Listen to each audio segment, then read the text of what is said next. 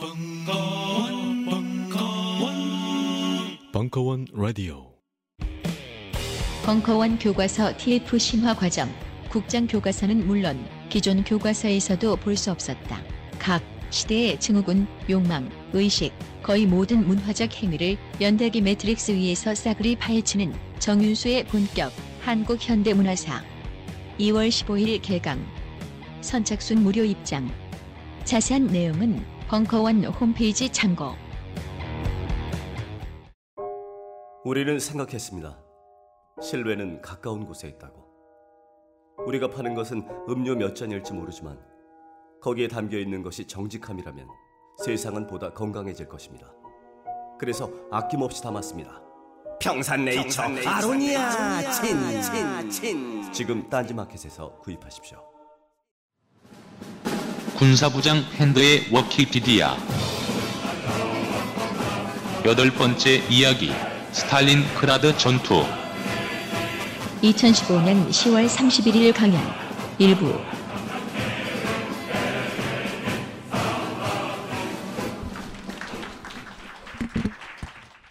오늘은 예 스탈린그라드 전투에 대한 이야기를 좀 시작해 보려고 합니다. 아, 굉장히 유명한 전투죠. 유명한 전투이고 가급적이면은 어떻게 될까 모르겠는데 어, 벙커에서 이 강연을 해야 한다고 그래서 시작을 하긴 했는데 굉장히 길어요. 예, 할 얘기도 굉장히 많고 그러니까 전쟁사적으로 이야기도 많고 세부적으로 안에 있는데 전술 얘기도 할 얘기도 많고 예상해 보니까 저는 한 3시간 예상했는데 2시간이나 2시간 반까지 한번 끊어 보겠습니다. 한번 달려 볼게요. 자, 스탈린그라드 여덟 번째네요. 아유, 세 번만 하려고 그랬었는데 여덟 번까지 왔어요. 보시죠.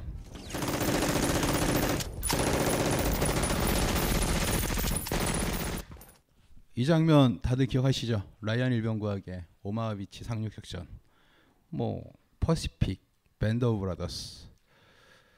좀 넘어가 볼까요? 뭐 도라 도라 도라, 뭐 켈리의 영웅들 안 보셨으면 켈리의 영웅들 한번 보시면 정말 좋습니다. 굉장히 재밌는 작품인데 이 작품들이 지금 2차 세계 대전을 규정하는 이야기들입니다. 아, 우리가 알고 있는 2차 세계 대전은 독일군을 상대로 미군이 악전고투해 가지고 이긴 전투 전쟁으로 생각하고 있어요. 과연 그럴까요? 한번 들어가 보겠습니다. 소련이죠. 스탈린그라드, Enemy at the Gates. 이제 소재가 떨어지는가 이런 얘기가 이제 나오기 시작해요. 2차 대전이 끝나고 났으니까. 그러나 실제로 보면은 총 사망자를 5,300명으로 봤을 때 43%, 2,300만 명이 소련 사람이 죽었어요. 전사자 760만 명, 미군 전사자의 26배, 영국군 전사자의 19배, 이외에도 1,500만 명의 전상자들. 1941년부터 49년까지 7,950명의 병사를 독일군에 제물로 받아 하루 평균. 하루 평균. 오마하비치 얘기 막 하면서 노르만디 상륙작전 보면서 우리가 난리 났다고 그러는데 그때 중에 3천 명도 안 됐어요. 3천 명 정도 였어요. 미군이 죽은 게. 걔들은 그거 하나 때문에 비명을 질렀는데 얘네들은 1941년 6월 22일서부터 1945년도 5월 9일까지 소련군이 죽었던 게 하루 평균 8천 명 가까이 죽어 나자빠진 거예요. 간단하게 말해가지고 스탈린그라드하고 강철의 대격돌이죠. 쿠르스크, 프로호로프카 대전차전 딱 두 번의 전투를 했었던 게 걔네들 영국하고 미군 얘들 죽은 거랑 같은 수가 죽었어요. 딱 두 번 전투를 했는데 엄청나게 죽은 거죠. 소련 애들은. 그런데 우리는 이 부분에 대해서 잘 모르고 있어요. 왜 그럴까요? 헐리우드의 힘이에요. 헐리우드의 힘. 헐리우드는 미국이 2차 대전 때 독일과 일본을 때려잡았다. 라는 식으로만 설명을 해요. 근데 실제로 주 전선은 동부 전선이었었어요. 2차 대전이 실제로 시작될 수 있었던 이유는 8월 23일 때문에 그랬었어요. 이때 뭐 했을까요? 독소 불가침 조약. 그러니까 몰로토프하고 리텐슈타인하고 둘이서 각서에 사인을 해요. 독일하고 소련 더 이상 전쟁 안 할 거다. 우리 서로 안 쳐들 것 같다. 이 얘기가 딱 나왔을 때 히틀러가 했던 말 이제 유럽은 내 것이다. 양면전의 위협에서 벗어나는 거죠. 근데 당시에 소련은 연합국 측에 붙어 있어야 되는데 얘가 왜 얘한테 갔을까요? 히틀러한테. 간단했었어요. 둘 다 왕따였었거든요. 얘도 왕따, 얘도 왕따. 이 이야기도 뒤에서 얘기하겠지만은 1917년, 1918년 혁명의 기운이 막 오르고 나서부터 러시아, 즉 소련은 자본가의 적이었었어요. 1930년대를 붉은 30년대라고 얘기를 하거든요. 뒤에도 다시 설명하겠지만 자본가들은 정말 소련을 싫어했었어요. 당시에 미국은 대공황 상태였었거든요. 대공황 상태에서 아이를 팔려고 내놓은 그런 지경이었었어요.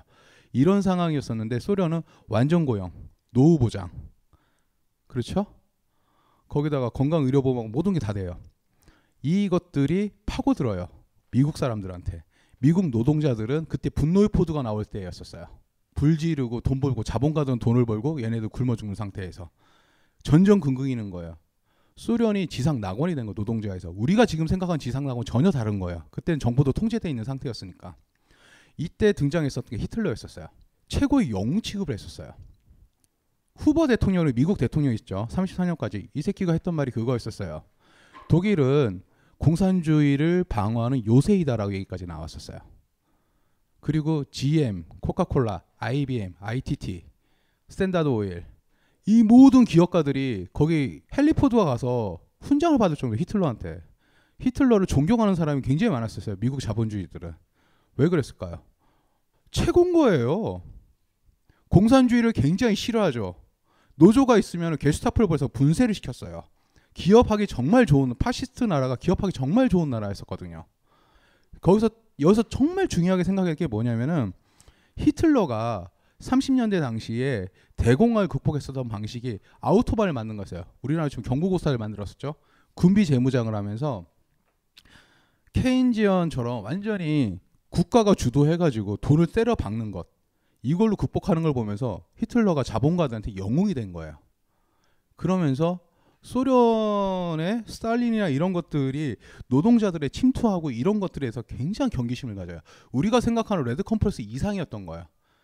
미국에서 교과서에서 붉은 30년대란 말이 나왔던 게 바로 거기서 나오는 거예요.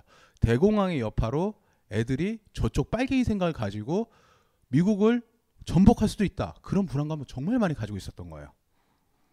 이런 상황이었는데 지금 이 얘기를 했던 게 뭐냐면 히틀러는 공산주의에 대해서 진짜 알레르기성 반응을 보일 정도로 굉장히 증오했었는데 얘네들이 손을 잡았던 이유 간단한 거죠. 국제 정치학적으로는 영원한 적도 친구도 없는 거예요. 둘이 같이 놀러 먹는 거예요. 자, 이 얘기를 한번 해볼게요. 여우죠, 탱크 아빠죠, 천재죠, 사자죠, 그리고 natural born 아첨꾼이죠. 예, 아부의 왕이에요. 아부를 잘하면 원수까지 올 수 있다는 카이텔. 그리고 얘가 얘가 투하체프스키 예, 군사적으로 알고 계시는 분들이 있기는 종심 전략 이론의 이제 아버지예요. 러시아의 그 대단한 군사 이론가인데 얘가 구데리안이죠. 어렸을 때 발랑 까져서 먼저 결혼 안 하고 얘는 인생의 승리자. 31살인데 10대랑 결혼했었죠. 얘는 발터 모델. 제가 굉장히 좋아하는 장군 중에 하나인데 히틀러의 소방수였었죠. 방어의 사자라고 방어전에서는 거의 극악의 스킬을 보여주는 애였었죠. 간단히 얘기해가지고 적이에요 적. 얘들 적이에요. 근데 웃기는 게 뭔지 아세요? 얘네들이 한 자리에 모여서 놀았었어요. 1925년도에 카마에서 뭐 했었냐? 바이마르 공화국 시절 1차 세계전이 끝나고 나서 소련하고 독일은 전 세계 왕따가 돼요. 그 왕따가 된 상태에서 서로의 필요에 의해서 서로 손을 잡아요. 독일은 베르사유 조약에 묶여가지고 군대를 키울 수가 없었어요. 10만 호 제한돼 있었고 탱크부터 시작해서 군함 뭐 이런 걸 다 만드는 게 제한을 뒀었어요. 그랬을 때 얘네 둘이 손을 잡아요. 내가 땅을 빌려줄게. 너는 아, 이때는 아니었었어요. 바이마르 공화국하고 소련이었을 때 내가 땅을 줄 테니 여기서 비밀리에 공장을 차려서 너희들이 준비를 해. 너희들은 기술만 갖다 줘. 카마에서는 탱크 학교가 만들었어요. 톰카에는 화학전 단지가 만들어졌었고 리페츠크 비행장에서는 독일 공군 조종사들이 조종 훈련을 했었어요. 당시에 독일은 공군을 가질 수가 없었거든요. 이 모든 것들을 손을 잡고 했었어요. 1925년도에 정말 재미난 사건이 있었었는데 독일 측하고 소련 측하고 서로 장교들을 교환 훈련을 시켜요. 그때 독일에선 누가 나왔었냐? 만슈타인. 2차 대전의 천재였었죠. 그 전쟁사를 알고 있는 사람들한테는 아, 그 롬멜이나 뭐 굉장히 이름 있는 장군들보다 만슈타인이 더 쳐주거든요. 저쪽에선 누구냐? 소련의 에이스였죠. 상승 장군 주코프. 주코프하고 얘를 막 교환해서 서로 훈련했었어요. 그때 만슈타인이 투아체프스키 러시아 중심 전략 이론을 만든 군사 전략가를 딱 보고 하니까 여우 새끼라고 욕을 존나 해요. 왜 어떻게 하면 우리 거 빼먹을까 하고 막 계속 쳐다본다고. 이 정도로 독일하고 소련은 손을 잡고 놀았었어요. 그리고 한 10, 10, 15년 지나서 서로 총불을 겨누죠. 이때만 해도 독일하고 소련은 잘 먹고 잘 놀았었어요. 그렇지만은 서로 이렇게 잘 먹고 잘 놀더라도 생각은 다를 수밖에 없죠. 동상이망이에요. 서로 칼 꽂으려고 그러는데 이게 바로 정답이에요. 등에 칼 꽂을 준비를 하고 있어요. 어떻게 준비를 했었냐? 일단 히틀러 복귀 볼게요. 레벤스라움. 이거는 나이투쟁이 나와 있었죠. 초판 해봤자 팔린 게 만 부밖에 안 팔렸어요. 재판 두 번째 건에서 3만 부밖에 안 나갔었죠. 그런데 히틀러가 33년도에 수상이 되고 수권법으로 독일을 확 휘어잡은 다음부터는 결혼을 하면 한 것씩 받게 돼요. 결혼식 날에 이걸 선물로 받았었어요. 나이투쟁을. 이게 받아서 보면 레베스라움이라고 아렌케스부터 아스트라나까지를 따 먹겠다는 거예요. 그리고 그 땅을 게르만인들이 가서 살겠다는 거예요. 이게 바로 히틀러가 바로 레벤스라움이었어요. 근데 얘가 7월 3일 날 프랑스를 다 따먹고 나서 프레츠라는 소련 침공 작전 계획서를 준비해요. 40년부터. 도저히 말도 안 되는 얘기예요. 1940년부터 이걸 준비했다는 게 진짜 말도 안 되는 게 소련을 지금까지 침공해서 완전히 전략적으로 막어 먹을 수 있었던 나라는 단 한 나라도 없었어요. 단 한 나라도. 그 1812년도에 나폴레옹이 쳐들어갔었잖아요. 그때 스위스에 진짜 유명한 군사 전략가였었죠. 조민이라는 애가 이런 말을 했었어요. 러시아는 들어가기 쉽지만 나오기는 정말 어렵다. 들어갈 수 있는데 나올 수가 없다는 거예요. 러시아는 뭐 기우고 뭐 광대한 영토고 그런 건 다 필요 없는데 들어가면 일단 나올 수가 없어요. 그건 사실이에요. 왜? 일단 춥잖아요. 둘째, 너무 커요. 커도 너무 큰 거예요. 점령을 한다고 하면 계속 후퇴만 하더라도 어디까지 가겠냐? 대서양으로 시작해서 태평양으로 끝이 나는 거예요. 가능할까요? 그런데 히틀러는 가겠다는 거예요. 히틀러가 이런 식으로 망상을 하고 있을 때 스탈린은 어떤 식으로 망상을 하고 있었을까요? 볼까요? 스탈린의 생각. 서방 제국자들이 싸우다 지칠 때쯤 소련이 한 번 발기치로 싹 쓸어버리겠다는 생각. 아 이게 진짜 히틀 스탈린이 했던 말이에요. 얘네들 지들끼리 아웅다웅 하면 어부지리로 내가 먹겠다. 이게 당시 스탈린의 생각이었었어요. 그런데 늘 말했죠. 아젠쿨 할때 얘기했었죠. 프랑스가 병신이었던 거예요.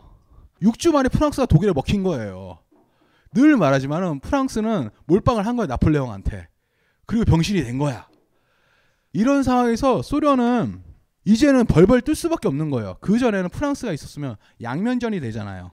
싸울 때 내가 등을 뒤치기를 할 수 있다라는 게 있었었는데 앞에가 딱 막혀버리니까 이제는 벌벌 떨 수밖에 없는 거예요. 독일을 상대하려 어떻게 되냐는 거죠. 그래서 어떻게 되냐? 아양을 떨어요. 17개월 동안에 석유 86만 5천 톤, 목재 64만 8천 톤, 1만 4천 톤, 구리 1만 4천 톤, 곡물 더, 더 정말 놀란 거 뭐냐면은 이런 물자 대신에 얘가 못하는 것들은 미국이나 그런 데서 다 수입해가지고 얘가 대신 가져다 줘요.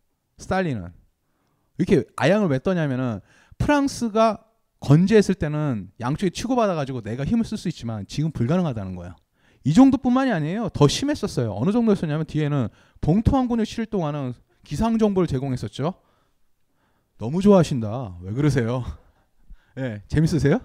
그러니까 이것 때문에 서로 좋아하나 보죠 눈빛이. 세빙선 뭐 최악은 이거죠.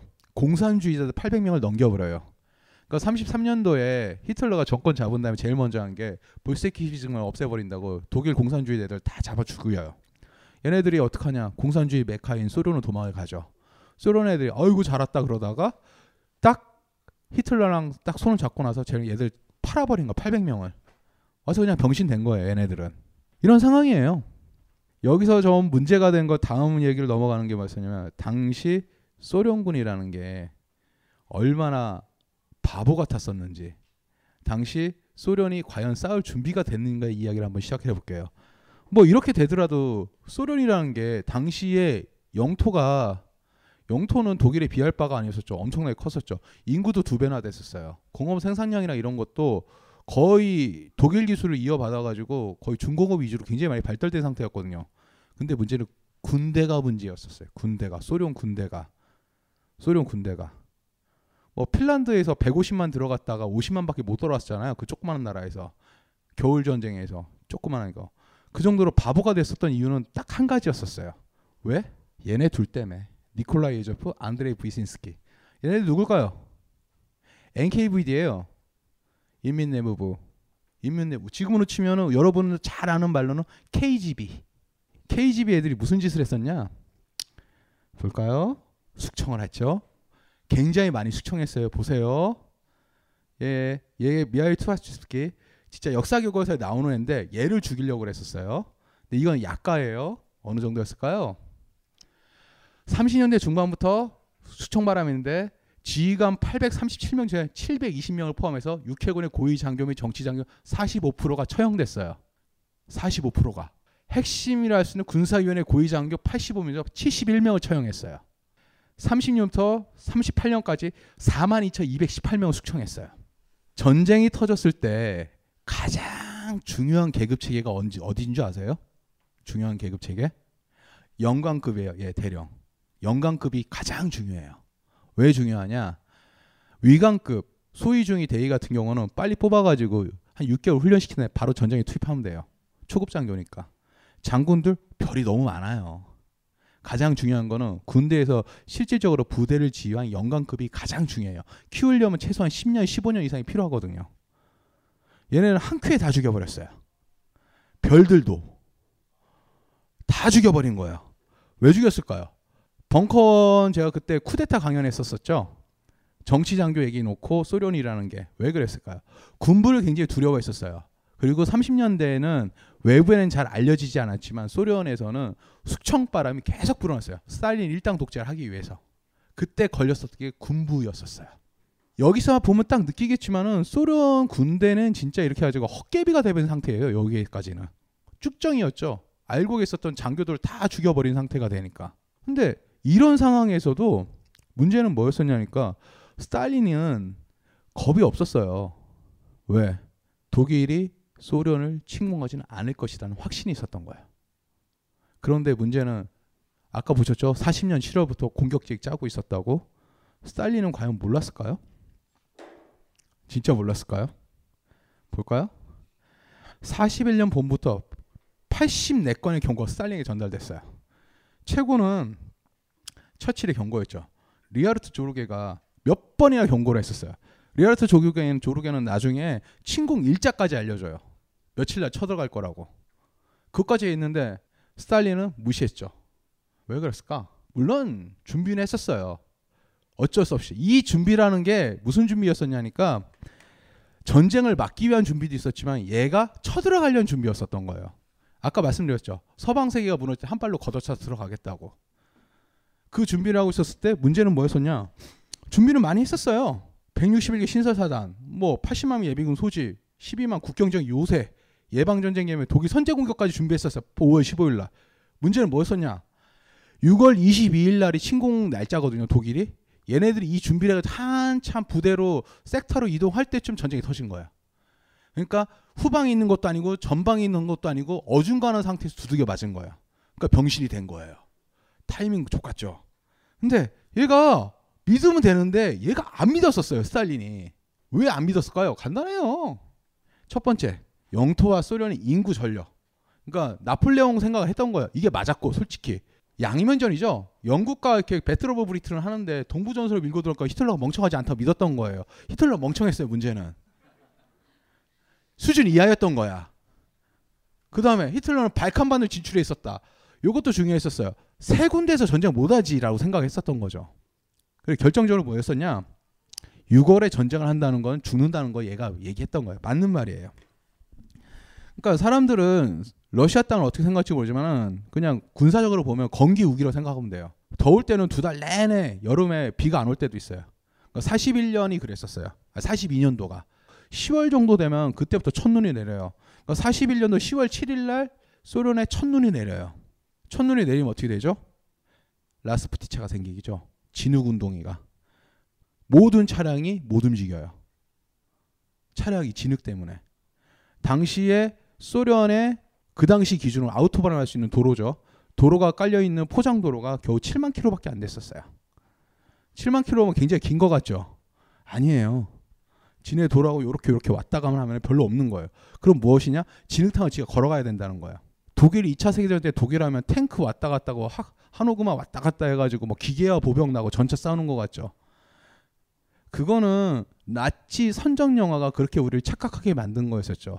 소련 침공 작전 때 동원된 말만 60만 마리예요. 말만 60만 마리예요. 대부분은 걷거나 말에다가 짐을 싣고서 움직였었던 거예요. 이런 데를 함부로 못 쳐들어간다는 거죠. 그런데 히틀러는 그 모든 예상을 뛰어넘는 존재였던 거예요. 훌륭하죠. 모든 예상을 다 뛰어넘는 게 히틀러였었던 거예요. 자, 볼까요? 붉은 수염, 바르바로사. 이 얘기 너무 유명하니까 얘가 그 스킨헤드들이 제일 존경하는 우리로 치면 국부 박정희 같은 존재예요.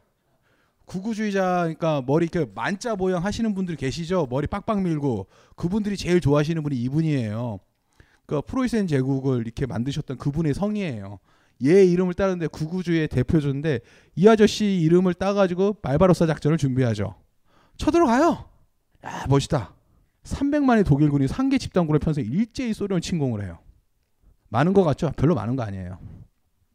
뒤에 보면 쿠르스크 대전투 같은 거, 쿠르스크 대격전 같은 거 한번 보면은 이건 진짜 잽이 안 돼요. 생각해 보세요. 뭐 탱크 2,000대, 3,000대가 한 번 붙어가지고 백병전 한다 생각해요. 탱크끼리 백병전을 하는 거예요. World of Tank가 아니라니까. 그냥 실전에서 300만이 밀고 들어가요. 들어갔는데 결과는 역시 스탈린이 더 병신이었던 거예요. 병신과 병신이 싸웠는데 더 병신이 진 거야. 소련의 66개 항공기지가 항공기가 천입했다 그 자리에서 박살 나고 앉아 있는데 전쟁 난다고 얘기를 했는데 안 믿었어. 와서 마작 쐈지. 340개의 보급품 직접서 220개가 독일수 떨어졌어요. 전쟁 시작 첫 4주 만에 소련군 319개 단위 부대 붕괴되고 소련군 전차 전력 90%가 상실이 돼요. 간단히 말해가지고 6월 22일서부터 첫눈이 오는 10월 9일 그 사이에 그 사이에 어떻게 됐었냐면 한 번 전투를 했는데 포로가 66만이 생긴다면 믿겠어요? 한 번 전투에 키예프에서 포로가 66만이 생겨서요. 민스크에서 한 22만인가 23만이 생겨요. 애들이 막 포로가 생겨. 포로만 죽은 애 빼고 포로만 뭐겠어요? 부대가 다 이게 병신이 된 거예요. 그 당시에 전격전을 하고 있었었는데 41년도 42년도까지는 그냥 독일판이에요.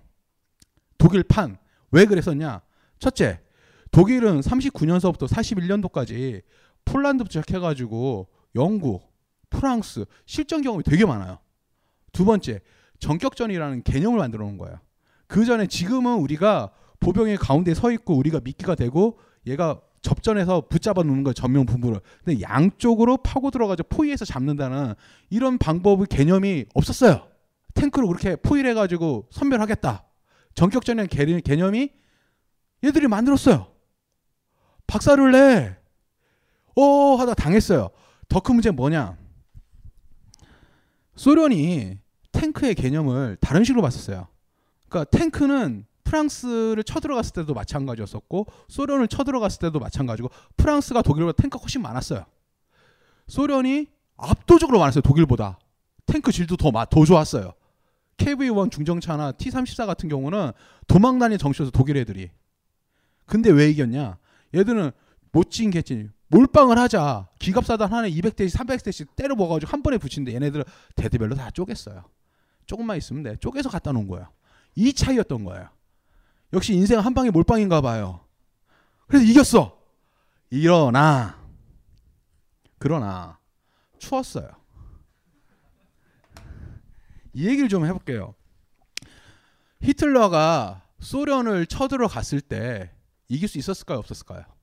당시에 그 브라우이치하고 활더 같은 애들, 그러니까 독일군 OKH 총참모부에 있었던 지금의 육군 참모총장 그런 애들이 딱 봤을 때 보면 독일군 애들 전부 다 해서 아 씨발 히틀러 저 미친 새끼 미친 새끼 미친 새끼 하다 그래도 미친 놈이 몇 번 잘했어 기대할 만한 게 있어 혹시 알아 소 뒷발에 쥐잡는 듯이 독일 군부에서 합리적인 생각을 갖고 있는 애들도 히틀러를 아 그래도 저 미친 놈이 좀 먹히는 것 같은데라는 생각을 해요 실제로 1941년도에 히틀러가 세 가지 실수만 안 했으면은 소련을 먹었어요.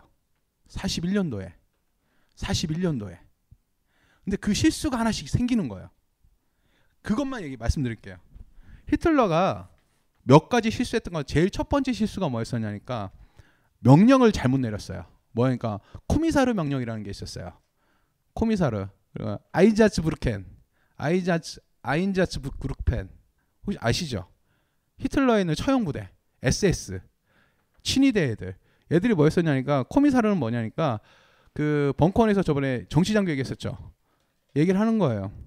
히틀러가 정치장교는 빨갱이 새끼는가 무조건 죽여라는 명령을 내려요. 이걸 듣고 난 정치장교 애들이 빡쳐요. 어차피 이래 죽나 저래 죽나 똑같으니까 애들을 막 선동을 하는 거예요. 같이 죽자. 그러니까 무조건 덤벼드는 거예요. 두 번째 아인자츠 그룹펜 친위대 애들이 학살을 하고 다니는 거예요. 유텐이라고 학살하고 볼시키면 학살하고 그리고 운터맨션이라는 개념이 그때 나오는 거예요. 히틀러가 애들한테 운터맨션 뭐냐 열등 민족. 소련 새끼들은 열등한 새끼들이다. 열등한 새끼니까 죽여도 돼. 저는 쓰레기야. 이런 거를 독일 국방군 애들한테 다 주입을 시키니까 애들이 아무런 생각이 없었고 그냥 죽이는 거예요. 러시아 애들을.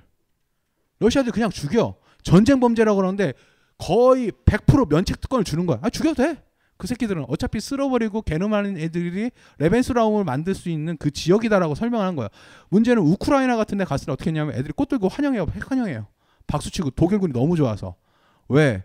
스탈린이 숙청을 수백만을 했었어요. 집단 농장을 만들면서 땅을 몰수했어요. 볼셰비키즈 맨 처음 들어갔을 때. 애들 공장에 때려놓고 죽이고 이런 상황이기 때문에 히틀러가 정복자가 아니고 해방자로 왔으면은 끝났었던 거예요. 왜냐면 애들이 꽃 들고 찾아왔어요. 근데 이게 뭐냐니까 박수를 치고 좋아했는데 총을 쏘네? 그러니까 애들이 돌아서는 거예요. 그 개념이 첫 번째가 잘못됐어요. 두 번째, 이런 거 없더라도 히틀러가 이길 수 있었어요. 뭐냐? 언제나 그렇지만 전쟁에 승리하기에는 가장 중요한 한 가지 뭐냐? 전략 목표를 확실하게 정해야 돼요. 전략 목표를. 히틀러는 이게 지금 새로운 개념으로 접근해 볼 수도 있겠지만 히틀러가 어, 운빨이 굉장히 팍 터졌다가 어 주저 주저 하는 게 너무 많아요. 40년대 프랑스 박살 냈을 때도 그랬었고 41년도만 그게 너무 심해져요. 그리고 얘가 뭐냐니까 다섯 살짜리예요. 이것도 갖고 싶고 저것도 갖고 이것도 갖고 싶은 거예요. 그냥 직선으로 쭉 가서 모스크바를 따먹었어야 되는데 이 새끼가 가다 보니까 7월 되니까 너무 많이 따먹어. 어 씨발 레닌그라도 먹고 싶어. 어 가니까 우크라이나도 먹고 싶어. 이렇게 된 거예요. 전략 목표가 세 개가 돼버린 거예요. 우크라이나 같은 경우에는 오, 식량 생산량이 35%, 공업 생산량이 60%. 이게 남부 지역이야. 다 따먹어야 돼. 이런 생각 울컥 드는 거예요. 그리고 레닌그라드, 오, 상트페테르부르크네? 그때 원래 러시아의 수도였으니까 제일 수도였으니까 인구도 많고 거기다가 레닌그라드 이름 자체가 러시아의 생존 그 공산주의의 그 상징성도 있어. 이것도 따먹고 싶어. 모스크바 당연히 따먹어야 돼. 세 개 다 따먹은 거야. 어떡하냐? 7군이 7월까지 갔다가 7월 9일 날 구데리안이 모스크바를 가야 돼요. 가봐야 돼요. 야 그러지 말고 너는 남쪽으로 가가지고 키예프를 좀 따먹어봐. 그러니까 잘 달려가는 남쪽으로 돌려버린 거예요. 조금 지나니까 호트라고 있어요. 기갑군의 대장 아빠. 아빠가 야 너 레닌그라드 가. 만슈타인 천재보고 너도 레닌그라드 가. 레닌그라드에서 애들 900일을 버텨요. 방어를 하는 애들이. 병신이 되는 거예요. 문제는 뭐냐? 그 당시 모스크바는 텅텅 비었어요. 모스크바를 따먹으면 어떻게 되냐 적의 수도는 상징성뿐만이 아니라 적의 수도의 핵심 뭐냐? 통신하고 통신과 교통을 마비시킬 수 있어요. 적의 수도는. 서울은 굉장히 특수한 케이스예요. 몰빵이 돼 있어서 휴전선 바로 옆에 있지만은 보통의 수도는 통신과 교통로 이 두 가지만 마비시킬 수 있는 핵심이 되거든요. 거기다 정치적인 상징성도 있어요. 모스크바에 몰빵을 할수 있었어요. 문제는 그 7월 그 한 달 그 소중했던 시간을 히틀러는 주저거렸던 거예요. 뭘 먹지? 뭘 먹지? 뭘 먹지? 셋 다 못 먹어요. 아, 남쪽은 먹었구나. 약간 먹었어요. 그러니까 그 한 달을 다 채우고 나서 구대리안 보고 다시 달려가라는 거야. 달려갔어요. 가다 보니까 10월 7일 눈이 와. 눈이 오니까 땅이 진창이 돼. 탱크가 못 가. 말이 퍼져. 트럭에 빠져 있어. 좀 있으니까 영하 20도가 돼요. 첫째 날 어떻게 되냐니까 동상 환자만 22만 명이 넘어가요.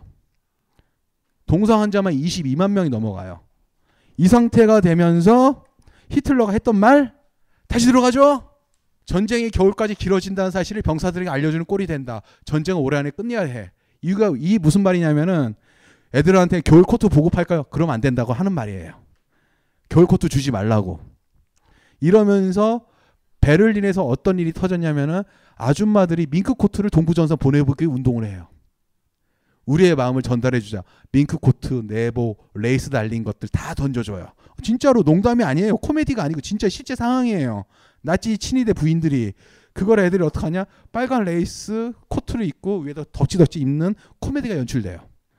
41년도 겨울로 이렇게 박살이 나는 거예요. 그 좋은 기회를.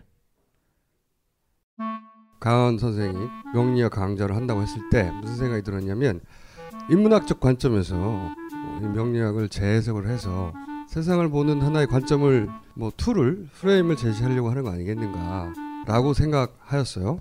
제가 받은 인상은 이겁니다. 이게 일종의 지도책이구나. 나를 찾아가는 내비게이션. 강헌의 명리 운명을 읽다. 식신이 뭡니까? 처먹는 거. 아 명리학 쉽구나. 굉장히 좋아. 아. 도서 출판 돌베개에서 나왔습니다. 요즘 나는 책 추천을 하지 않는다. 그래도 이 책은 추천하지 않을 수 없다. 나는 딴지일보 읽은 척 매뉴얼의 애독자였으니까. 이웃시민 고전은 직접 반려들어 읽는 게 가장 좋다. 그게 여의치 않으면 너부리의 읽은 척 매뉴얼을 읽어라. 읽은 척 매뉴얼은 고전들의 뒤틀린 소개이자 색다른 비평일 뿐만 아니라 그 자체로 고전과 맞먹는 유사 고전이다. 고종석 그는 딴지일보 역사를 통틀어 가장 딴지적 글쟁이다. 김어준 고전이 얼마나 재밌는가를 은하계에서 가장 재밌게 설명하는 책. 딴지 편집장 너브리의 고전문학 읽은 척 매뉴얼. 아직 고전을 모르는 분들께 그리고 이미 고전을 알고 있는 분들께도 강력 추천합니다. 지금 바로 전국 서점에서 만나보세요. 딴지 마켓에서 구입하는 분께는 저자 사인본을 배송해 드립니다.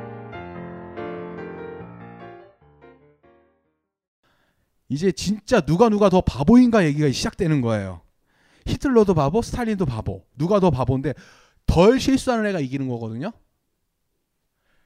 시작을 해보겠습니다. 히틀러 편. 자, 41년 모스크바, 42년 코카스 우크라이나. 당시에 히틀러의 최고 목표는 남부 지역이라 쓴 거야. 이유는 간단했었어요. 기름이 없어서. 우리 무조건 석유다. 이걸 잘 생각하셔야 돼요. 어, 2차 세계 대전은 까놓고 말해서 진짜 그 석유 연구하시는 분들한테는 석유 때문에 전쟁이 일어났다고 생각을 해요. 물론 뭐 도조 히데키나 야마모토 이소로쿠 같은 애들 일본에서는 석유 때문에 전쟁이 일어났다 얘기하는데 그건 제가 나중에 글로 써서 설명했는데 당시에 소련은 소련, 미국, 영국, 영연방, 독일까지 그러니까 당시에 산유국 제 1위가 누구냐? 미국이었었어요. 그 당시에는 이란이나 뭐 그런 데서 그 빵빵 터지기 바로 전이했었어요. 물론 차지에 기름 나왔을 테니까 텍사스 중질유, 텍사스유가 있는데 전체 석유 시장의 70%가 미국이 잡고 있었어요. 지금하고 똑같아요. 셰일가스처럼 석유를 미국이 갖고 있어요. 2위가 소련이었었어요. 3위가 영연방, 영국 애들. 4위가 누구냐? 독일, 합성 석유. 당시에 전체 석유 생산량의 5%를 가지고 전쟁을 한 게 독일이었었어요. 미친 거죠. 5%를 가지고 44년 넘어가면 어떻게 했냐? 기름 때문에 전쟁이 끝나요. 무슨 얘기니까 벌지 대전투 발지 대작전 나오잖아요. 백일 공수사단 잡혔을 때 그때 마지막 그 작전이 라인 이붕 작전이에요. 라인 연습 작전. 어, 그 가는데 기름을 달달 먹어서 다 탱크에다 넣어주고 기름을 다 전투기에 다 채웠어요. 그런데 전투기가 못 떠요. 왜? 안개가 낀 것도 있지만은 전투기에다 다 넣었던가 파일럿이 비행기 타고 비행장가 가야 되잖아요. 트럭에 늘 기름이 없어서. 그래서 못 가는 경우도 있었어요. 기름이 없었던 거야.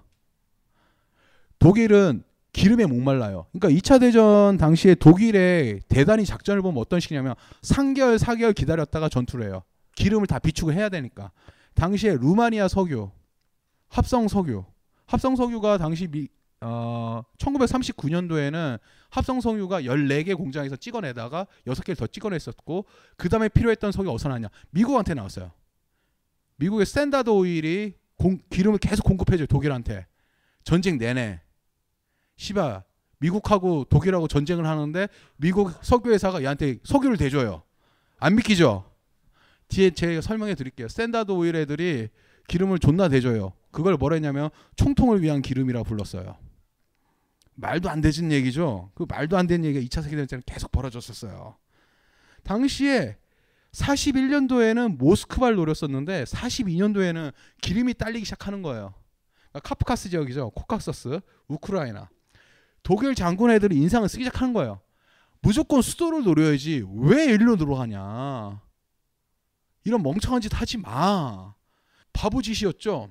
히틀러의 생각은 모스크바를 치는 척하는 작전을 하면서 남부를 따먹자는 거예요. 남부를.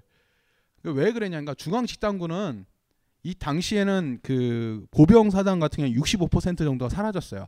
그러니까 300만 원 시작했었잖아요. 300만 원 시작했었는데 어 1941년 12월이 끝나고 1942년 1월이 됐을 때 사망자, 실종자, 부상자의 숫자가 77만 한 4천 명, 5천 명 정도 됐어요. 그러니까 보충병, 그러니까 우리나라 군인 수가 지금 65만이거든요. 그러니까 6개월 사이에 그 군대가 다 죽은 거예요. 우리나라 군이 다 죽었다 생각하시면 되는 거예요. 그래서 42년 2월이 되면은 부대 편성을 재편성을 하고 보충병을 보급을 하고 뭐를 채우고 나니까 독일군의 동부 전선인데 독일군 총 숫자가 240만에 맞춰져요. 중앙 집단군은 모스크바 치고받는다고 병력의 반 이상이 사라졌었죠. 북부 집단군은 그나마 좀 버틸만 한데 남부 집단군을 해가지고 얘네를 따먹자는 거예요. 카프카스 지역을. 카프카스 지역하고 이쪽을 따먹어야 된다는 생각을 하는 거예요. 당시에 히틀러가 생각을 해보니까 바르바로사 작전이 실패했던 이유는 한 가지다. 작전명을 잘못 짜서. 왜? 폴란드를 따먹었을 때 백색 작전. 프랑스를 따먹었을 때 뭐라고 했었냐면 황색 작전. 그런데 우리가 괜히 엄하게 또 있는 척하고 바르바로사 하면 안 된다. 원래 작전은 지그프리트 작전이었었어요. 그 유명하죠. 니벨룽겐의 노래 뭐 발몽, 성검 발공, 발몽의 주인공 지그프리트. 근데 이걸 하다 보니까 질 것 같아. 우리 옛날 돌아가자 성공했던 기억으로 청색 작전 이길 줄 알았어요. 이제 색깔로 다시 돌아갔으니까. 근데 졌어. 병신 병신. 망상을 하죠. 뭐냐? 여기서 1,000km라서 일로 가는 거예요. 카프카스를. 그러면은 이때 롬멜이 여기 있었어요. 일로 만나 같이 만나는데 작전이야. 여기까지가 꿈인 거야. 롬멜이 여기까지 올 거야. 나도 일로 내려갈 거야. 훌륭하죠. 망상을 해. 근데 웃기는 게 뭐냐면 이 망상이 통할 수밖에 없어. 아니, 쪽수를 채워나가 루마니아 얘기고 넘어갈게요. 스탈린이 있기 때문에. 스탈린은 뭐였었냐? 얘는 모스크바를 쳐들어올 거야. 믿고 있는 거야. 그 남부를 쳐들어간 생각을 안 해. 그럼 난 여기지만 지키고 있을래. 이러고 있는 거야. 자, 누가 더 바본지 싸우고 있는 거야, 지금. 이 당시에 소련 스탈린의 옆에 있던 장군들은 남부가 위험해. 남부 아니야 모스크바야. 히틀러의 생각은 모스크바 가야 될 장군들이 그래. 아니야 남부야. 누가 더 바보냐? 그 싸움인 거예요. 자, 문제는 뭐냐면은 얘가 바보에다가 또 바보의 특징이 뭐냐면은 칭찬은 고래도 춤추게 한다고 그러잖아요. 얘도 춤췄어. 왜? 우리도 한 방 먹이자는 생각하게 되는 거예요. 왜? 모스크바를 막아가지고. 41년도 10월 7일 날 눈 오고 나서 굉장히 추웠잖아요. 굉장히 춥고 나서 정신이 없는데 추위 때문에 독일이 물러갔다 생각하니까 그 생각을 안 하고 우리가 잘나서 물러간 거야. 그럼 어떡할까?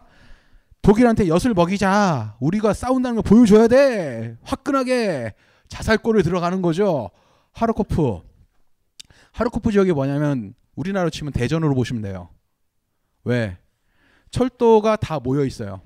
그러니까 독일 이쪽에 있는 철도 지역치고 그리고 공업 생산량 중공업 지역이 한 3위 정도 하는 공업 지구이기도 해요. 이 지역을 1, 2, 3, 4차 해가지고 여긴 진짜 공방전이 되게 많이 와갔던 거예요. 하르코프를 따먹고 싶어요. 외친 거야. 누가? 스탈린이.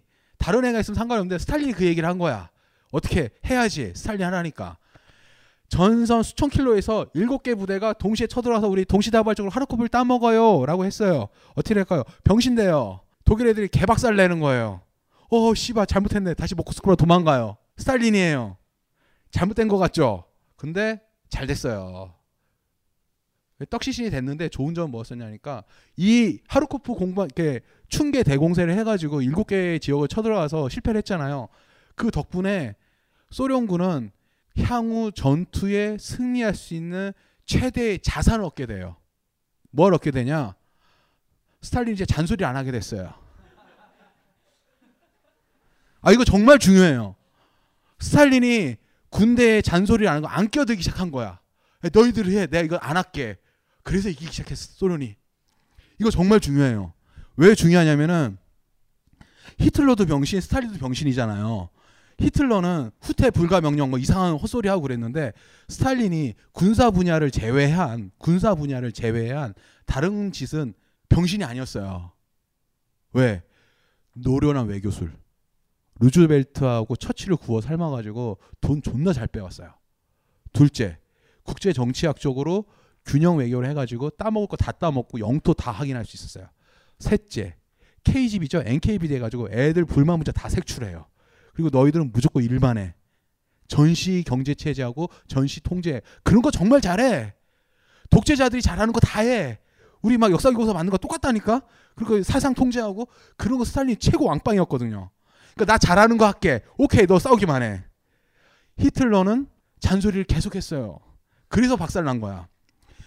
이 하르코프는 간단히 말해서 한 30만 명 죽고 나서 전쟁에 이길 수 있는 자산을 얻은 거예요. 잔소리 안 하고 됐으니까. 아니 싸게 먹힌 거죠. 스탈린이 잔소리 계속했으면은 제가 보기에는 소련의 나라가 사라졌을 테니까. 잔소리 안 했어. 그럼에도 불구하고 당시 소련은 최악의 상황이었었어요. 스탈린이 잔소리를 안 했다는 희망을 발견했지만은 그래도 힘들었었어요. 볼까요?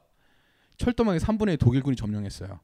이게 왜 중요하냐면은 라스푸티차 얘기했었죠. 진흙구덩이가 되고 뭐가 되는 거. 철도만 유일한 운송 수단이었던 거예요.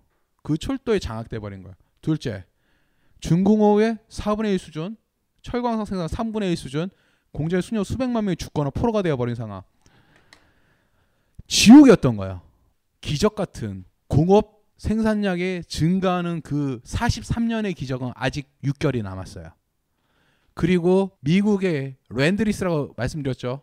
그 유보트 들어보시면 아실 거예요. 미국이 엄청나게 물자를 뿌려요.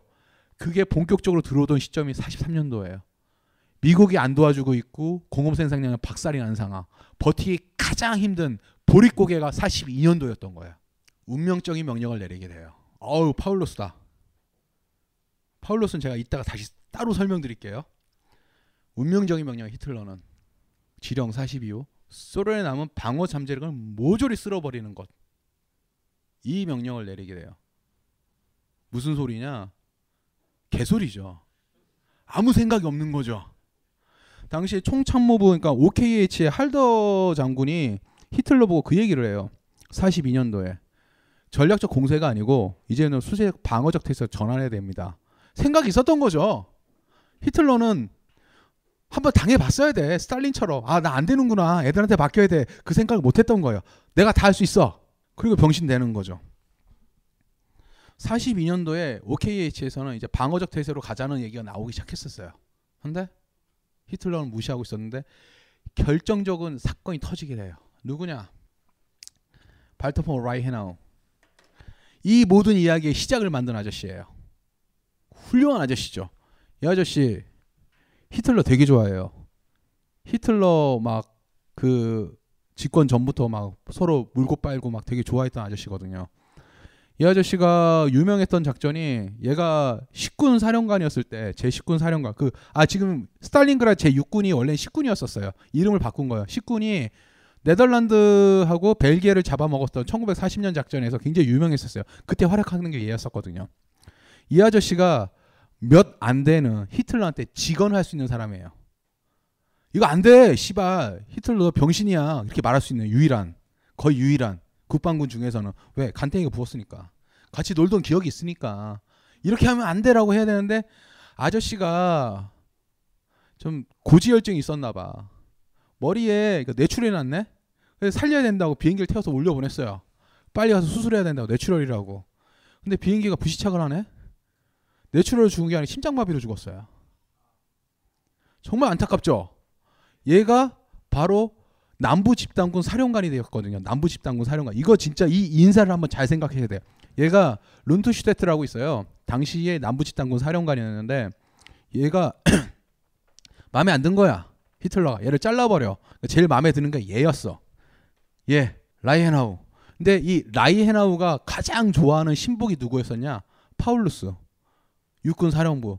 얘가 참모장이었어요. 19년 할 때. 육군 얘가 원래 육군 사령관이었었는데 걔의 참모가 파울루스였는데 얘가 승진하니까 생각나는 게 왜 장군들한테는 자기 말 똘똘하게 잘 듣는 직속 부하가 필요해요. 걔를 단위 부대에 넣어준 거야. 걔가 바로 파울루스야. 참모에선 최고였었거든요.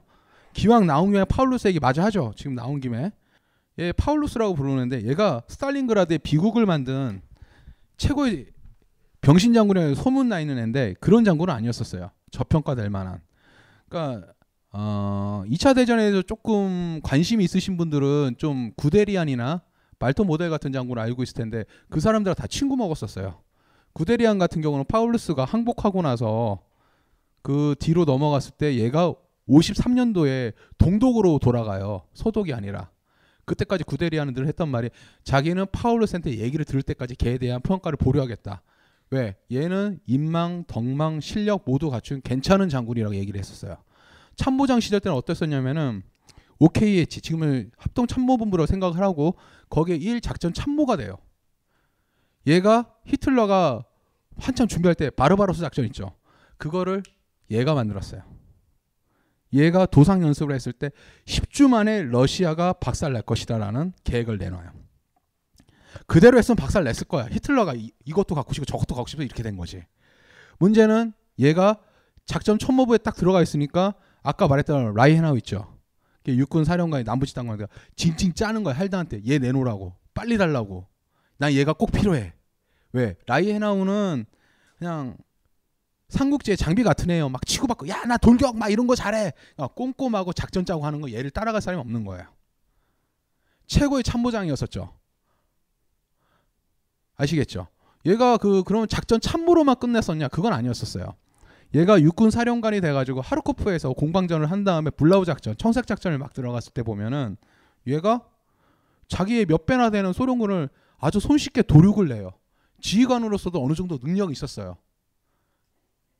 문제는 후대의 사가들이 아, 가장 큰 문제는 만슈타인이 문제겠죠. 하여튼 후대의 사가들이 얘를 아 저 새끼는 병신이구나. 아 그래 병신이야 병신이야. 병신이야가 50년 쌓이다 보니까 진짜 병신이 된 거예요.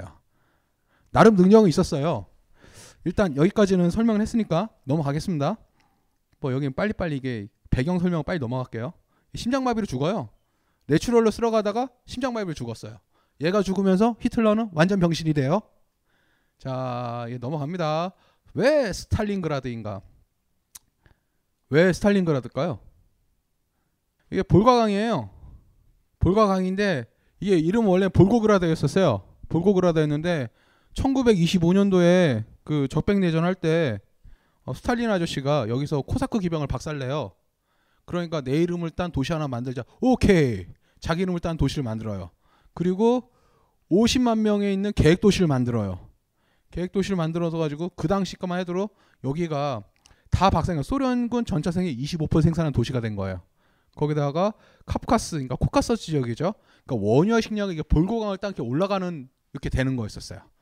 여기만 틀어 막으면은 소련은 굶어 죽는다라는 이상한 논리가 나오기 시작했어요. 이상한 논리죠. 안 먹어도 되는데 이따 설명드릴게요. 그러니까 이 얘기를 하면서 히틀러는 이걸 먹어야 된다고 계속 얘기를 하는 거예요. 육군, 야 우리 이 담당 PD 분께서 이걸 찾은 거예요. 진짜 육군이 행군하는 모습이에요. 야, 육군 움직이는 거죠. 당시에 파울루스가 있죠. 파울루스의 육군이 25만 명, 당시에 소련군 18만 7천 명, 전차 360대, 탱크 760대, 항공기 330대, 1200대. 독일군이 압도했어요. 그냥 따먹는 줄 알았었어요.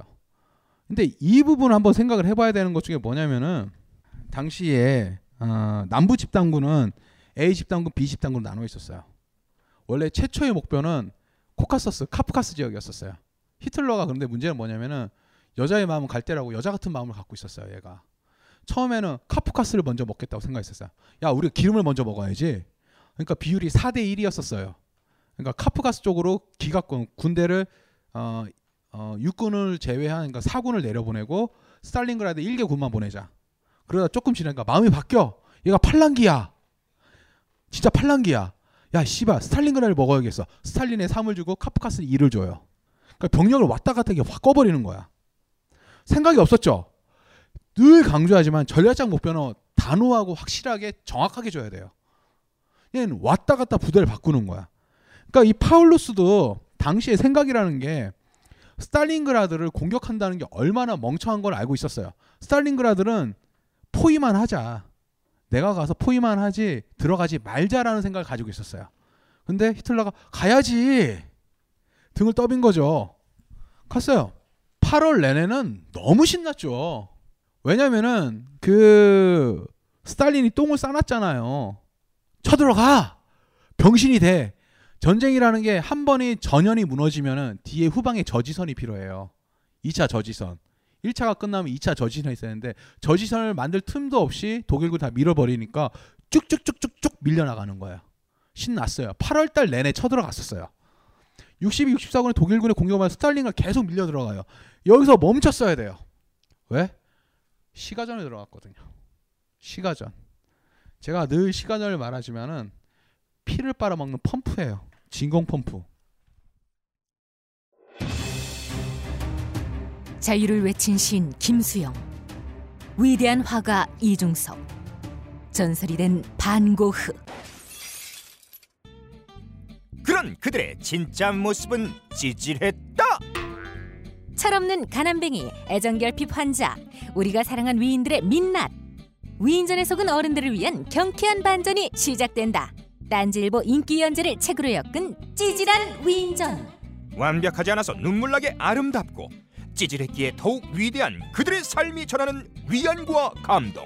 딴지일보 홀짝 기자의 찌질한 위인전. 전국 서점과 온라인 서점 딴지마켓에 있습니다. 위즈덤 하우스. 안녕하세요. 용산에서 가장 믿음 가는 조립 PC 전문 업체 컴스테이션의 이경식입니다. 당장이라도 사용하고 있는 컴퓨터를 들어다 던지고 싶을 때 그럴 때를 대비해 저희 컴스테이션이 용산 선인상가 21동 1층 130호에서 기다리고 있습니다. IT 강국에 걸맞게 믿을 만한 조립 PC 컴스테이션이 신뢰를 바탕으로 그 기회를 제공해 드리겠습니다. 궁금하신 점은 문의 주십시오. 011-892-5568번입니다. 우주 최강의 만족스러운 서비스를 제공해드리는 저희 컴스테이션이 늘 기다리고 있겠습니다.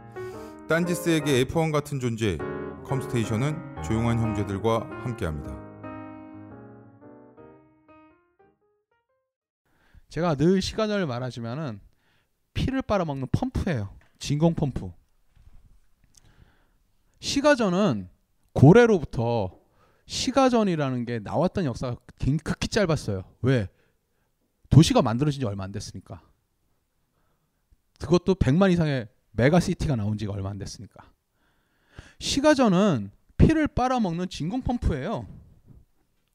미군 전투정보센터에서 그 CQW 근전 CQB CQB에 관한 얘기를 했었는데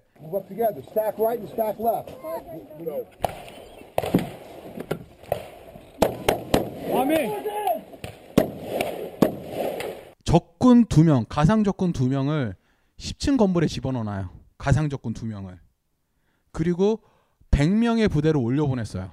어떻게 됐어요? 결과가 어떻게 됐을까요? 100명 중에서 56명이 사망했어요. 왜 사망했냐? 5인 사격. 그 중에 3분의 1은 5인 사격. 건물 하나에 두 명을 놓고 100명을 올려보니까 56명 5인 사격을 해요. 시가 전에 미군은 전투 교범을 했을 때 미군이 전투 교했을 때 어, 보통 시가지 전투에서 사망률을 20%를 잡고 있어요. 그러니까 10명 들어가면 2명이 죽는다 생각을 해요. 미군 진짜 어마어마한 물량을 갖고 있지만 걔들은 안 되는 거야. 그러니까 보통 시가지 전투를 하면은 현대전에서는 시가지 전투를 할 때 두 가지 방법밖에 없어요. 각계 전투를 굉장히 피하해요. 첫 번째 방식은 뭐냐? 포위하고 굶겨 죽이자. 그러니까 북한이 설사 쳐들어온다고 해가지고 그 일산 넘어서 내려올 때 내려올 때 보면은 서울을 점령을 하지 않아요. 포위를 하고 포탄 쏘면서 딜을 치지. 우리 쳐들어갈 거야, 쳐들어가, 쳐들어가 못 쳐들어와요. 서울로 뒤를 하면 굶어 죽어요. 이게 바로 포위가 하나의 방법이 있고 두 번째 방식은 이스라엘 방식으로 해야 되나 뭐라고 해야 되나 간단해요. 뒤에도 설명하겠지만은 자주포 있죠. 자주포로 쏘는데 빵빵 건물을 무너뜨리면 가는 거야. 좀 이상하다 싶으면 일단 쏘고 무조건 화력을 쏘아 버리고 제껴 버리고 계속 진격하는 방법. 시가지에서 싸우는 순간 모든 건 사라져요. 왜? 전격전, 전차전 그런 걸 할 수가 없어요. 시가지 4차선 도도를 지금 막 휘는 데서 탱크 포신 돌릴 수 있겠어요? 위에서 위에서 내려보면 상갑판은 제일 약한데 거의 치고받고 나면 시가전은 방어자한테 압도적으로 유리한 지역입니다. 얼마나 유리한지 제가 설명해 드릴게요. 어떻게 되냐? 이거 좀 쓰레기 같은 영화로 우리가 피디가 그러는데 쓰레기 같은 영화이기도 한데 볼만해요. 전쟁 영화인데 여자가 좀 많이 벗어요.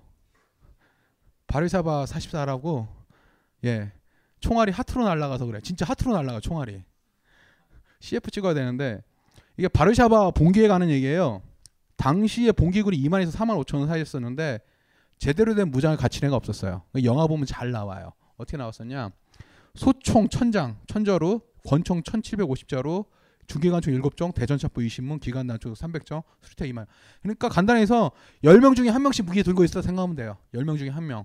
근데 동수에 독일군이 진입했었고 그 배에 대는 독일군이 바르샤바를 포기하고 있는 포위하고 있는 상태였었어요.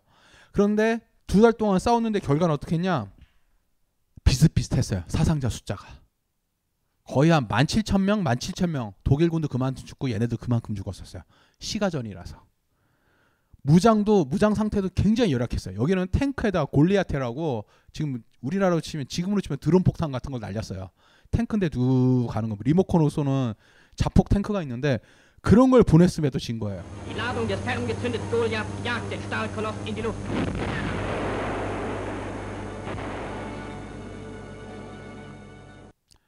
시가전이 이런 데예요. 한번 계속 볼게요. 어떤 정도 있는지 시가전에 관해서 이게 뭐냐면은 지금 제가 읽어볼게요. 시가전에서는 가볍고도 이동이 편한 군을 갖춰야 된다. 중요한 규칙이다. 기갑 장비는 설령 보병 같은 다른 병과 저런 혼합이 된다고 해도 시가전에 유용하지 못하다. 기갑 장비는 유용하지 못하다. 이거 기억해 두세요. 게릴라들은 그들을 처리하는 방법을 찾아낸다. 대전차 팀이 전차를 처리할 수 있는 이해를 기회를 제공한다. 시가지 환경은 너무나 많은 은신 매복 지원을 제공하며 심리적으로 절름발이가 된다. 보시죠. 그 다음에 보겠습니다. 목표를 직접 타기는 강력한 파괴력을 가진 체계는 시가 전술의 필수적이다. 이를 무기는 차량과 거점에 대해 있습니다. 진입과 체로를 이용하는 거리 주변을 파괴는 매우 유용하다. 그 다음에 이걸 볼게요. 순박한 러시아 군인에 대항하는 체첸의 가장 효율적인 무기는 숙달된 체첸 저격수다. SBD죠. 99년도에 체첸 내전이 있었죠. 체첸하고 러시아 싸웠었잖아요. 체, 이게 1999년도 해병대 시가지 교, 시가지 전투 교범에 나왔는데 체첸에 있는 직접 전투를 경험했던 애를 데리고 만든 시가지 교범이에요. 거기에 중요 부분을 발췌한 겁니다. 보면 아시겠지만은 이거 생각하시면 돼요. 전차가 장갑차가 지상전의 왕자가 왕자라고 그러잖아요. 심리적인 절름발이가 되는 거예요. 장갑차가 다 쓸모가 없어지는 거예요. 왜? 은신처에서 대전차 무기를 쏘던가 화염병 몰로토프 칵테일 던지면 되는 거예요. 시가지가 이래서 힘드는 거예요. 두 번째 볼까요? 이게 타격하기 위해서 만들어낸 게 이게 브룸베어, 슈투름티거. 이거 왜 얘기를 하냐니까 화력에 있으면은 그냥 박살. 이거는 60cm 포예요. 60cm. 이건 150mm 포. 이건 15cm. 이거를 브룸베어 같은 건 쏠쏠하게 많이 하, 활용하죠. 위험한 지역은 그냥 박살을 내버리는 거예요. 사람을 돌입하는 게 아니고. 시가지 전투의 기본은 이거라는 걸 이때도 다시 한번 확인해줘요. 이스라엘 애들이 어디 쳐들어갔을 때 보면은 시가지 전투 들어가죠. 일단 무조건 쏴버려요. 자주포로. 직사로. 인정사정 안 보는 거예요. 그런 식으로 시가지 전투를 하거든요. 이게 2차 대전 때 증명이 된 거예요. 독일군이 만드는 거예요. 시가지 전투에서 이건 진짜 위용을 발휘하죠. 부름베어나 이런 것들. 그 다음에 전개 순지한 러시아가 있는 건 저격총이다. 하, 이 팔라딘이 나왔었는데 이게 시가지 전투에 특화된 거예요. 이게 우리나라로 치면 K9이거든요. 아 우리나라도 이거 있구나. K55. 이거 155mm 주포로 이거는 대포인데 그냥 쏴버리는 거야 직사로. 화력으로 밀어버리는 거예요. 어떻게 전투를 할 수 있는 상황이 아니에요. 그리고 이 모든 시가지 전투의 아 이것까지만 얘기하고 잠깐 쉴게요. 이 시가지 전투의 핵심을 모아서 준비한 도시가 바로 일산. 일산. 일산은 시가지 전투를 위해 만든 도시예요. 아 이거 농담이 아니고 아, 우리 뭐 국방부에서 연락 올 때 아파트 무너뜨린다 그런 얘기 하잖아요. 그거 아니에요. 그건 좀 와전된 거고 어 원래 실가지라는 게 네모 반듯하잖아요. 계획도시라는 게 이게 굽어져 있어요. 그쵸? 왜냐면은 일산 위가 파주고 파주에서 내려오면 바로 뒤가 서울이에요. 여기 내곡동 있잖아요. 위 명박이 아저씨 땅 있는 데네. 내곡동도 있네. 여하튼 이렇게 있는데 예, 이 마두역 있죠.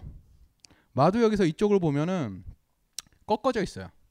그리고 중앙공원 있죠. 공원. 간단히 말할게요. 일산은 남북으로 있는 통로는 좁아요. 근데 동서로 가는 길은 넓어요. 8차선, 6차선 돼 있어요. 왜 그럴까요? 방어전을 위해서. 그리고 이런 여기를 잘 보세요. 여기 공원 있죠. 여기 공원 있죠. 이 특징이 뭐냐면 이 안에 포상을 만들게 돼 있어요. 그리고 여기 하천가 주변에 뭐냐면 대전 차워가 다 미리 만들어져 있어요. 더 신기한 거는 마두에서 이쪽 꺾여 나가는 거예요. 여기가 1차 방어선이라는 거죠. 거기다가 당시 만들어졌을 때 복도식 아파트, 복도식 아파트 같은 경우는 진지 만들기 최적합하게 됐었죠. 그 당시에 보면은 옆에 있는 그때 만들어진 아파트는 옆에 벽이 옆집과 그러니까 합판으로 돼 있어요. 왜? 유사시가 뜯어 부셔가지고 진지를 이동할 수 있게 만들게 돼 있었죠. 그러니까 90년대 중반에 이게 설계됐을 때는 일산은 북한이 쳐들어왔을 때 제1차 방어 진지를 만들기 위해서 준비되어 있는 거예요. 여기가 우습게 보이지만은 상비 사단이 주둔돼 있어요. 군단 사령부가 있는 데라니까 여기가 여기 핵심이거든요. 그러니까 이게 일산이라는 게 꺾여서 만들어진 이유가 있은 거예요. 남북 도로가 좁은 이유도 그거고. 왜냐면 전차가 내려올 때 이거 막아야 되니까. 그러니까 1차 방어선, 2차 방어선 복도시 앞 같은 경우에는 스나이퍼하고 대전차 팀 집어넣는 거고 중앙공원 같은데 이제 공원 몇 군데에서는 자주파고 포산을 만들었고 화력 지원을 해주는 거죠. 일산은 시가 전에 최적화된 도시입니다. 그렇게 설계돼 있고. 왜냐면 국방부가 직접 개입했어요. 도시 설계할 때.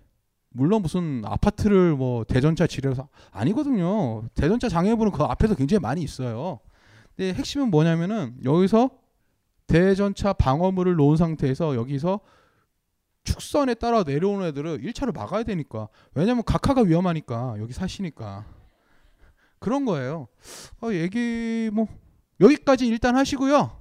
일단은 여기는 커피를 사 드셔야 된다고 하니까 많이 사 드세요. 좀 10분 쉬었다가 다시 시작하겠습니다. 벙커원, 벙커원, 벙커원 라디오.